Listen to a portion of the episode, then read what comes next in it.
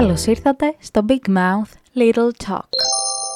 Σήμερα έχουμε την τιμή και τη χαρά να έχουμε στην παρέα μας τον Μαρίνο. Να ξέρετε ότι δέχτηκα απειλές να τον προσφωνήσω με ευγένεια και με καλοσύνη, διότι... Παιδιά μου, πας καλά, είσαι μυθομανής. Παιδιά, αρχίσαμε, δεν έχουμε ακόμη ξεκινήσει και βλέπετε τι υφίσταμε. Παιδιά μου, πας καλά.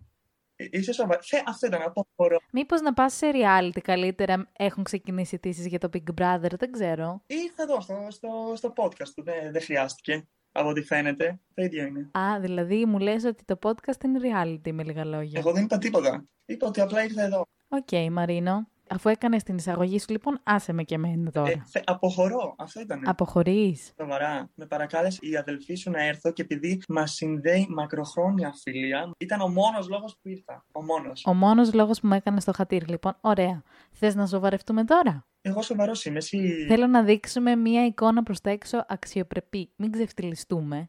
Δεν, ε, όντως, και επειδή και εγώ έχω ένα πνεύμα έτσι κατανόησης βαθύτερης. Και ένα κύρος ε, σε αυτή την κοινωνία, δεν θέλεις να... Δεν να αμαυρωθεί αυτή. Ναι, ναι, ναι, προχώρα. Σήμερα λοιπόν παρέα με τον Μαρίνο θα συζητήσουμε για ένα θέμα το οποίο έχει λάβει μεγαλύτερες διαστάσεις νομίζω τα τελευταία χρόνια και αυτό οφείλεται στα social media, στο Instagram, στο YouTube που γίνονται διάφορα posts τελευταία και έχει να κάνει με το self-love. Δεν ξέρω αν υπάρχει μια ακριβής μετάφραση του όρου στα ελληνικά, όμως θα το πω πιο περιφραστικά ως η αγάπη και η φροντίδα προς τον εαυτό μας. Κάλεσα και ζήτησα από τον Μαρίνο σήμερα να κάνουμε αυτό το επεισόδιο, να το ηχογραφήσουμε, γιατί σε μια πιο δύσκολη δική μου στιγμή ψυχολογικά ήταν εκείνος ο οποίος με μια κλίση του και με μερικά χιλιόμετρα περπατήματος με βοήθησε λίγο να αλλάξω τον τρόπο που σκέφτομαι και να φιλοσοφήσω κάποια πράγματα. Οπότε ευχαριστώ πάρα πολύ Μαρίνο που θα συμμετέχεις σήμερα. Παρακαλώ, παρακαλώ. Αυτά έχεις να πεις μετά από μια τέτοια εισαγωγή? Ε, τι να κάνω. Τι να πω πια, ειλικρινά, ειλικρινά. Αυτό θα γίνει.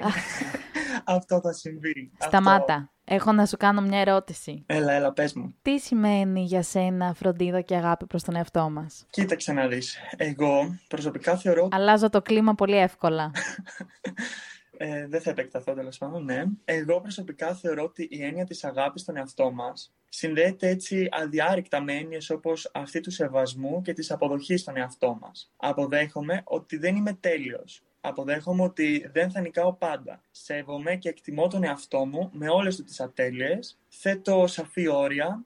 Θα υπάρχουν μέρες που θα είμαι καλά, θα υπάρχουν μέρες που δεν θα είμαι καλά. Μέρες που θα κάνω λάθη, γιατί αυτό είναι απολύτως ε, φυσιολογικό. Εγώ αυτό που θέλω να πω είναι ότι η αγάπη προς τον εαυτό μας δεν σημαίνει απλά ότι κάνουμε μια μάσκα ομορφιάς, σβήνουμε τα φώτα στο δωμάτιο, ανάβουμε κεριά και ακούμε χαλαρωτική μουσική. Νομίζω δεν έχει καμία σχέση με αυτό. Μπορεί να συμβάλλει ίσως, αλλά δεν είναι το κριτήριο για να πούμε ότι μας φροντίζουμε. Είναι κάτι βαθύτερο. Έχει να κάνει με το να συμπεριφερόμαστε σωστά, να συμπεριφερόμαστε με ευγένεια, όπως συμπεριφερόμαστε και θέλουμε να συμπεριφερόμαστε στους άλλους ανθρώπους. Διότι σε πολλές περιπτώσεις πράγματα τα οποία λέμε στον εαυτό μας δεν θα τα λέγαμε ποτέ σε έναν άνθρωπο που θα είχαμε απέναντί μας. Οπότε σημαίνει πως σεβόμαστε τον εαυτό μας καθ' όλη τη διάρκεια της πορείας μας και όχι κάποιες συγκεκριμένες στιγμές. Πώς μπορεί κάποιος να φτάσει στο σημείο να αγαπήσει τον εαυτό του? Γιατί πρέπει να επισημάνουμε πως δεν είναι κάτι το οποίο συμβαίνει από τη μια στιγμή στην άλλη. Θα περάσει αρκετός χρόνος, θα χρειαστούν ξεσπάσματα,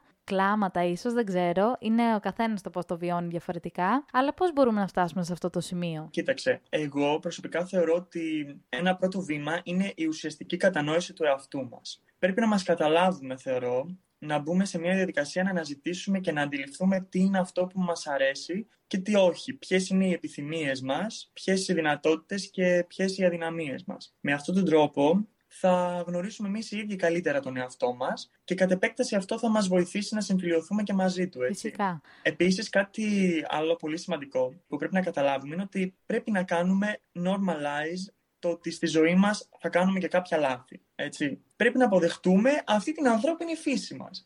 Το να αντιμετωπίζουμε δυσκολίες, το να κάνουμε λάθη, είναι κυριολεκτικά μια εμπειρία που αναπόφευκτα όλοι μας θα την ζήσουμε. Έτσι. Το να αυτομαστιγωνόμαστε λοιπόν, να τα βάζουμε με τον εαυτό μας, προφανώς δεν θα δώσει κάποια λύση στο πρόβλημα. είναι προτιμότερο να ηρεμήσουμε, να αποδεχτούμε την κατάσταση και να δούμε πώς μπορούμε να τα διορθώσουμε, ρε παιδί μου, αυτά τα λάθη μας. Θέλω να διευκρινίσω σε αυτό το σημείο πως δεν μιλάμε από την οπτική ενός ειδικού, δεν έχουμε καμία σχέση με αυτό, καμία εξειδίκευση. Απλώς θα προσπαθήσουμε έτσι να συζητήσουμε και να σας εξηγήσουμε κάποια πράγματα μέσα από τη δική μας προσωπική εμπειρία. Εγώ λοιπόν, προτού πω αυτά που σκέφτομαι, Ε, νιώθω ότι σε πολλές περιπτώσεις είναι καλύτερη η βοήθεια από κάποιον ειδικό, από κάποιο ψυχολόγο, διότι ο άλλος παίρνει κάποιες κατευθυντήριες γραμμές και ίσως η πορεία του προς το να νιώσει τελικά καλά και να αγαπήσει τον εαυτό του είναι με κάποιο τρόπο πιο εύκολη. Και μιλώντας από προσωπική μου εμπειρία, θέλω να πω ότι για πολύ καιρό αυτό που έκανα ήταν να εντοπίζω στον εαυτό μου μόνο λάθη, ατέλειες, μειονεκτήματα. Συνειδητοποίησα λοιπόν πριν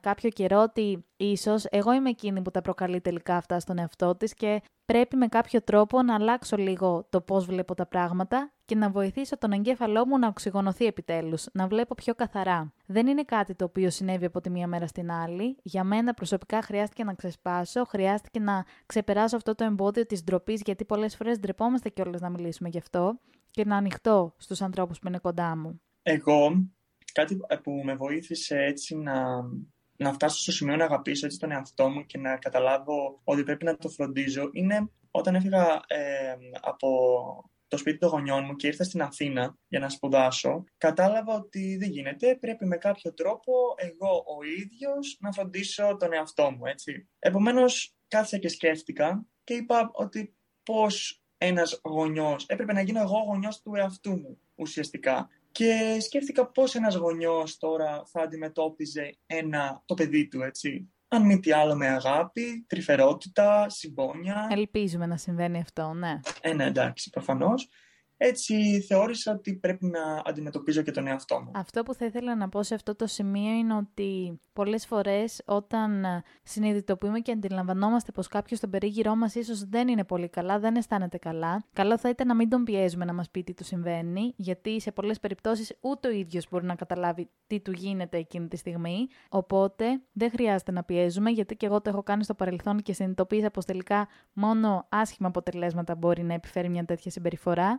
Διότι, όπως είπα και πριν, κάποιες φορές, επειδή δεν ξέρουμε τι μας συμβαίνει, δεν μπορούμε και να το εκφράσουμε με κάποιο τρόπο. Οπότε, το ιδανικότερο θα ήταν να δώσουμε στον άλλο το χρόνο που χρειάζεται και να δημιουργήσουμε ένα ασφαλές περιβάλλον και ένα περιβάλλον στο οποίο θα μπορέσει να μιλήσει και να συζητήσει και να αισθανθεί πως θα τον καταλάβουν. Ε, για μένα θα μείνει χαραγμένο πραγματικά στη μνήμη μου η στιγμή που αποφάσισα και εγώ να ξεσπάσω και να συζητήσω με τις φίλες μου, διότι εκεί μου βγήκε πρώτη φορά να ανοιχτώ και να μιλήσω, που είχαμε συναντηθεί στο σπίτι μου και ξέσπασα και βάλα τα κλάματα και τους είπα ότι δεν αισθάνομαι καλά γι' αυτό και γι' αυτό το λόγο. Οι πηγές προέλευσης του προβλήματος δεν ήταν συγκεκριμένες. Για μένα ήταν ουσιαστικά, νομίζω, αυτή η μεταβατική περίοδος από το σχολείο προς τη φοιτητική ζωή, που ξαφνικά βρίσκεσαι μόνος σου σε μια πόλη. Εντάξει, είχα την αδερφή μου, όπως έχω πει και σε προηγούμενο επεισόδιο, αλλά και πάλι είναι πολύ διαφορετικό. Και ουσιαστικά ήταν, νομίζω, λίγο αυτό το σοκ που προκαλείται στον οργανισμό όταν από το οικείο και ασφαλές περιβάλλον των γονιών και του σπιτιού βρίσκεσαι τελείως αλλού. Σε κάποιες περιπτώσεις επίσης νομίζω ότι πρέπει να πιέσουμε τον εαυτό μας να μιλήσει, μόνο τότε όμως, γιατί θα δούμε πως θα μας φύγει ένα τεράστιο βάρος μετά, αυτό μόνο βέβαια αν υπάρχει ένα πρόσφορο έδαφος.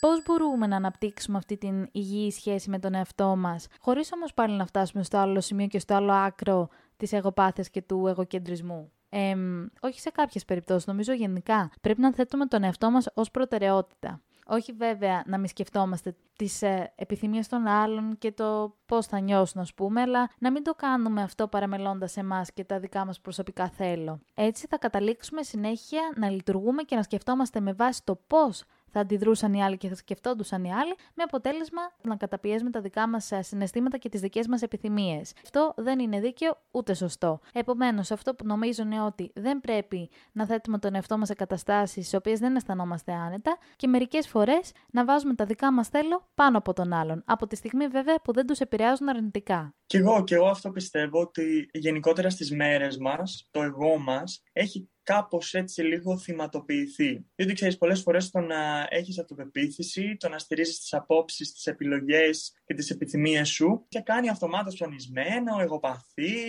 Νούμερο. Ακριβώς. Αυτή την οπτική προσωπικά εγώ την απορρίπτω. και τη θεωρώ εντελώς νοσηρή. Το να υπερασπίζεται κάποιος τον εαυτό του, τα θέλω του κτλ. Είναι κάτι που επιβάλλεται να γίνεται. Ωστόσο, θεωρώ ότι η ισορροπία και η απάντηση, ας πούμε, στην ερώτηση αυτή έγκυται στο πού εμείς θέλουμε να τοποθετούμε τον εαυτό μας. Θέλουμε να τον τοποθετούμε σε ένα περιβάλλον που το εγώ μας δεν θα αφήνει χώρο για κανένα και τίποτα, ή κάπου που με σοβαρότητα και αξιοπρέπεια και με σεβασμό προς εμάς και τους άλλους θα συνυπάρχουμε με άλλα άτομα και ιδέες. Γενικά πιστεύω πως η σωστή αυτοκριτική είναι ένα εργαλείο που θα μπορούσε να μας βοηθήσει να μην φτάσουμε σε ακραία σημεία όπως αυτά της αλαζονίας και της εγωπάθειας. Μια αυτοκριτική η οποία δεν στηρίζεται στο πώς συμπεριφέρονται οι άλλοι και στο τι γνώμη έχουν οι άλλοι για μας, στο πώς εμείς αισθανόμαστε. Μια κριτική που θα αγκαλιάζουμε ουσιαστικά τον εαυτό μας και θα του φερόμαστε έτσι. Ναι, αλλά πόσο εύκολο είναι αυτό να το κάνουμε όμως. Ε, πρέπει να περάσουν νομίζω πολλά διαφορετικά στάδια για να φτάσει σε αυτό το σημείο, γιατί είμαστε συνηθισμένοι στο να σκεφτόμαστε τι εικόνα έχουν οι άλλοι άνθρωποι για μας. Ακριβώς, ακριβώς. Ε, χρειάζεται συζήτηση, θεωρώ. Φυσικά, τέτοιες συμπεριφορές και τέτοια πράγματα επηρεάζουν και την αυτοπεποίθησή μας και την αυτοεικόνα μας. Δεν πρέπει να δίνουμε σημασία στα λόγια, στις, στα κοιτάγματα, σε οτιδήποτε. Στα, στα μάτια τρίτων. Δεν πρέπει. Εντάξει, πρέπει να μας απασχολεί το πώς εμείς θέλουμε να βλέπουμε τον εαυτό μας. Ποια είναι μερικά tips για να ξεκινήσουμε αυτό το ταξίδι μας προς την αγάπη για τον εαυτό μας, προς το self-love? Κοίταξε, εγώ πιστεύω ότι μπορούμε να αρχίσουμε να φροντίζουμε τον εαυτό μας ξεκινώντας από μικρά και απλά πράγματα, όπως για παράδειγμα, αν π.χ. βρισκόμαστε κάπου που κάτι, το οτιδήποτε, έτσι, μας προκαλεί δυσφορία, π.χ. στο μετρό, στο λεωφορείο, στο σαλόνι του σπιτιού μας, οπουδήποτε, κάτι απλό, ένας θόρυβος, φωνές, ένταση, κάτι που μας στενοχωρεί, άτομα που βρίσκονται στον ίδιο χώρο και μας προκαλούν αρνητικά συναισθήματα, φροντίζουμε τον εαυτό μας, προστατεύουμε τον εαυτό μας, φεύγουμε, δεν τον υποβάλλουμε σε άσχημες συνθήκες. Με λίγα λόγια, δεν χαλάμε τη ζαχαρένια μας για κανέναν. Ακριβώς, ναι. Ακριβώς. Επίσης, κάτι άλλο που λέω και στους φίλους μου είναι ότι, και το έχω και εγώ ως μότο, είναι ότι δεν υπάρχει σωστό και λάθος. Υπάρχει το πώς αισθάνομαι, υπάρχει το πώς νιώθω. Αν μια κατάσταση, ένα άτομο, το οτιδήποτε με κάνει να αισθάνομαι άσχημα, με κάνει να έχω αρνητικά συναισθήματα, άγχος, με υποτιμά, σίγουρα, προφανώς και πρέπει να το αναθεωρήσω και να σκεφτώ πώς θα λειτουργήσω στη συνέχεια. Είναι η πρώτη φορά σήμερα σε αυτό το επεισόδιο που αποφάσισα και εγώ να το κάνω, να σημειώσω κάποια bullets με κάποια tips. Αυτό που νομίζω λοιπόν είναι ότι είναι πολύ σημαντικό να ακούμε το ένστικτό μας και να ακούμε το σώμα μας, και στηρίζομαι σε αυτό που είπε και ο Μαρίνος, ότι αν βρισκόμαστε σε ένα περιβάλλον το οποίο μας κάνει να αισθανόμαστε αμηχανία, να φεύγουμε. Επίσης, δεν σημαίνει ότι επειδή η παρέα μας θέλει να πάει κάπου, αλλά εμείς στην πραγματικότητα δεν θέλουμε, πρέπει να πάμε οπωσδήποτε. Ντε και καλά. Δεν ξέρω αν το ντε και καλά είναι πολύ κριτικό βέβαια. Μ, τέλος πάντων. Αυτό, νομίζω ότι δεν πρέπει να υποβάλουμε τον εαυτό μας σε καταστάσεις πίεσης και σε καταστάσεις που μας κάνουν να αισθανόμαστε αμήχανα. Ακόμη, είναι πολύ σημαντικό να θέτουμε όρια στο περιβάλλον μας. Για παράδειγμα, αν στην οικογένειά μας ακούγονται διάφορα σχόλια για εμάς τα οποία μας κάνουν να αισθανόμαστε άσχημα και να έχουμε κάποια αρνητικά συναισθήματα, τότε πρέπει να το πούμε. Πρέπει να τα περιορίσουμε αυτά τα σχόλια και αν όχι να τα κόψουμε και μαχαίρι. Διότι δεν γίνεται ο άλλος να εκφράζεται ελεύθερα και εσύ να καταπιέζεις και να καταπιέζεις πράγματα μέσα σου και εν τέλει να είσαι εκείνος ο οποίος νιώθει άσχημα και όχι εκείνος που το είπε. Επίσης, να θέτουμε κάποιους μικρούς προσωπικούς στόχους. Αυτό που κάνω εγώ και με βοηθά είναι πως καμιά φορά έχω ένα σημειωματάριο συνέχεια μαζί μου και γράφω στις τελευταίες σελίδες κάποια πραγματάκια, κάποιους στόχους, τους οποίους θα ήθελα να επιτύχω μέχρι το τέλος του μήνα. Και μπορεί να είναι κάποια πάρα πολύ μικρά πράγματα που για κάποιον άλλο να μην είχαν σημασία, αλλά για σένα μπορεί να έχουν. Όταν λοιπόν κάνεις το τικ στο τέλος του μήνα, θα καταλάβεις πόσο μεγάλη ανακούφιση και περηφάνεια θα νιώσεις που τα κατάφερες. Κάτι άλλο πολύ σημαντικό, να αναγνωρίζουμε τα επιτεύγματά μας. Αυτό συμβαίνει βέβαια όταν σταματήσουμε να συγκρίνουμε τις δικές μας επιτυχίες με τις επιτυχίες άλλων. Διότι τα όνειρα, οι επιθυμίες και οι στόχοι του καθενός διαφέρουν. Από τη στιγμή που είμαστε δύο διαφορετικά άτομα, σημαίνει ότι έχουμε και τελείως διαφορετικές ανάγκες, τελείως διαφορετικούς στόχους, επομένως δεν γίνεται αυτά να τα συγκρίνουμε μεταξύ τους. Να αναγνωρίζουμε λοιπόν τα επιτεύγματα και να μην λέμε συνεχώς ότι «Αχ, θα μπορούσα να τα έχω καταφέρει καλύτερα». Όχι, τα κατάφερες. Επομένως πρέπει να πεις και ένα μπράβο στον εαυτό σου, να του δώσεις τα εύσημα. Αντί λοιπόν να τιμωρούμε συνέχεια τον εαυτό μας για τα λάθη μας, καλό θα ήταν να προσπαθήσουμε να τα κατανοήσουμε, να προσπαθήσουμε να αντιληφθούμε τι πήγε λάθος, τι πήγε στραβά και την επόμενη φορά να προσπαθήσουμε να μην το επαναλάβουμε. Αυτό μπορεί να έχει να κάνει με σχέσεις μας, με φίλους μας, με την οικογένειά μας, με τον τρόπο που μιλήσαμε, ας πούμε, σε κάποιον άνθρωπο, με τέτοια απλά πράγματα. Επομένως, αυτό που προτείνω εγώ είναι να προσπαθούμε να βελτιωνόμαστε και να διορθωνόμαστε και να μην μας στέλνουμε στον τοίχο με κάθε ευκαιρία. Να απομακρύνουμε από το περιβάλλον μας ανθρώπους, τοξικούς ανθρώπους θα το πω, που μας κάνουν να αισθανόμαστε άσχημα και μας κάνουν να σκεφτόμαστε ξανά και ξανά την αξία μας και να την αναθεωρούμε συνεχώς και να την υποβιβάζουμε. Τέτοιους ανθρώπους δεν τους θέλουμε σε καμία περίπτωση δίπλα μας, διότι είναι εκείνοι οι οποίοι προβάλλουν τις δικές τους ανασφάλειες σε εμάς. Και αυτό είναι πάρα πολύ άσχημο. Εκείνοι θα πρέπει λίγο να ψάχνουν παραπάνω και όχι εμείς. Ε, άτομα γενικότερα που δεν σέβονται τις επιλογές σου, δεν σέβονται τις επιθυμίες σου, θεωρώ ότι δεν έχουν και χώρο στη ζωή σου. Και άτομα κιόλας που έχεις στον περίγυρό σου και αισθάνεσαι πως δεν σε υποστηρίζουν και πως δεν χαίρονται με τη δική σου χαρά, ας πούμε. Για μένα είναι πολύ μεγάλο τεστ αυτό. Για νέους φίλους να καταλαβαίνω ότι όντως πηγαία χαίρονται με πράγματα που εγώ καταφέρνω. Ισχύει αυτό, εντάξει. Έχει να κάνει και με την ειλικρίνεια αυτό το πράγμα. Όπως και με την ειλικρίνεια στον εαυτό μας που επίσης πρέπει να έχουμε. Φυσικά. Πρέπει να παραδεχόμαστε την αλήθεια μας, έτσι. Πρέπει να είμαστε αληθινοί τόσο στον εαυτό μας όσο και στους γύρω μας. Εμείς είμαστε αυτοί που ξέρουμε γιατί είμαστε. Ε, νομίζω ότι είμαστε και εν τέλει οι μόνοι που ξέρουμε πραγματικά τι είμαστε. Ακριβώς. Γιατί σίγουρα υπάρχουν και πράγματα τα οποία τα κρατάμε μόνο για τον εαυτό μας. Και αυτό έρχεται και δένει και πάρα πολύ όμορφα με την προηγούμενη ερώτηση. Σχετικά με την εγωπάθεια και το, το να μην φτάσουμε στο άκρο. Ναι, η ειλικρίνεια. Εμείς ξέρουμε τι είμαστε, τα μάτια μας βλέπουν τι κάνουμε και τις πράξεις μας και εμείς θα είμαστε και το άτομο που σε μερικά χρόνια θα χρειαστεί να απολογηθούμε για αυτά που κάναμε ή για αυτά που δεν κάναμε, έτσι, που θα μετανιώσουμε για πράγματα που κάναμε ή που δεν κάναμε γενικότερα.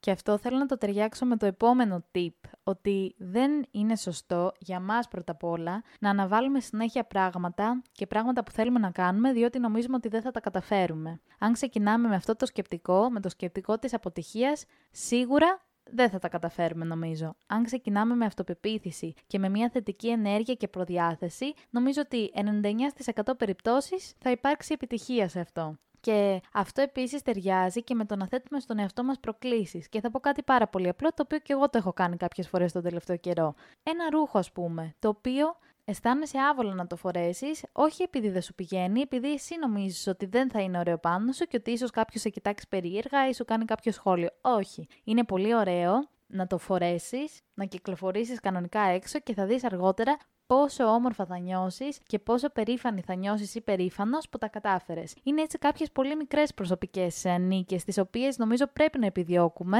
γιατί οι ίδιοι βελτιώνουμε τον εαυτό μας και επίσης η άβρα που βγάζουμε προς τα έξω είναι εκείνη η οποία θα μας βοηθήσει να προσελκύσουμε κόσμο, να προσεγγίσουμε κόσμο και γενικότερα θα μας βοηθήσει και εμάς να αισθανθούμε καλύτερα. Θα χρειαστεί πολλές φορές να αποτύχουμε για να φτάσουμε και στο σημείο της επιτυχίας και είναι καλό τις αποτυχίες να μην τις παίρνουμε κατάκαρδα. Δεν ξέρω βέβαια σε τι βαθμό είναι η κάθε αποτυχία, αλλά να μην φοβόμαστε. Και να μην φοβόμαστε επίσης, και κλείνω με αυτό, να ζητήσουμε βοήθεια. Πολλές φορές, επειδή δεν ξέρουμε τι μας συμβαίνει, ντρεπόμαστε να ζητήσουμε βοήθεια και δεν εννοώ βοήθεια απαραίτητα από κάποιο ειδικό, βοήθεια από τους φίλους μας, βοήθεια από τους γονείς μας, που είναι πολύ σημαντικό να συζητάμε και μαζί τους. Να μην φοβόμαστε λοιπόν, γιατί μόνο με τη συζήτηση και μόνο με το να ανοιχτούμε θα μπορέσουμε κι εμείς να λύσουμε το πρόβλημά μας, οποιοδήποτε και αν είναι αυτό. Εγώ θα ήθελα επιπλέον να προσθέσω ότι. Έχεις να προσθέσεις κιόλας, νομίζω ότι τα έχω πει όλα. Ναι, ε, δεν σχολιάζω. Ο εαυτός μας, εγώ είναι αυτό που θα πω. Και όσο στενάχωρο και αν ακουστεί, είναι αυτό το ένα άτομο που σίγουρα θα μας ε,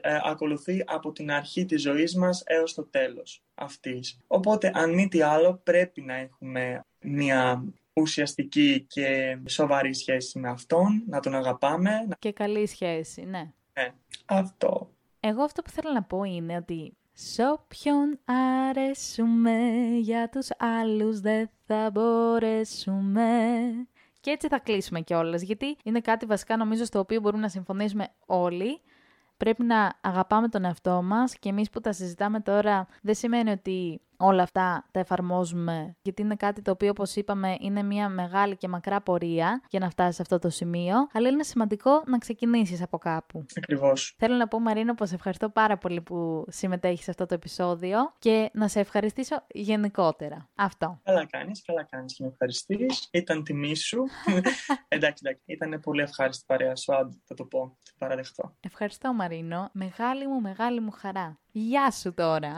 Η ευγένεια θα σταματήσει με το που σταματήσει και η ηχογράφηση. Γεια. Ακριβώς. Κλείνει, κλείνει το μικρόφωνο, τώρα πλακωνόμαστε. Γεια σας.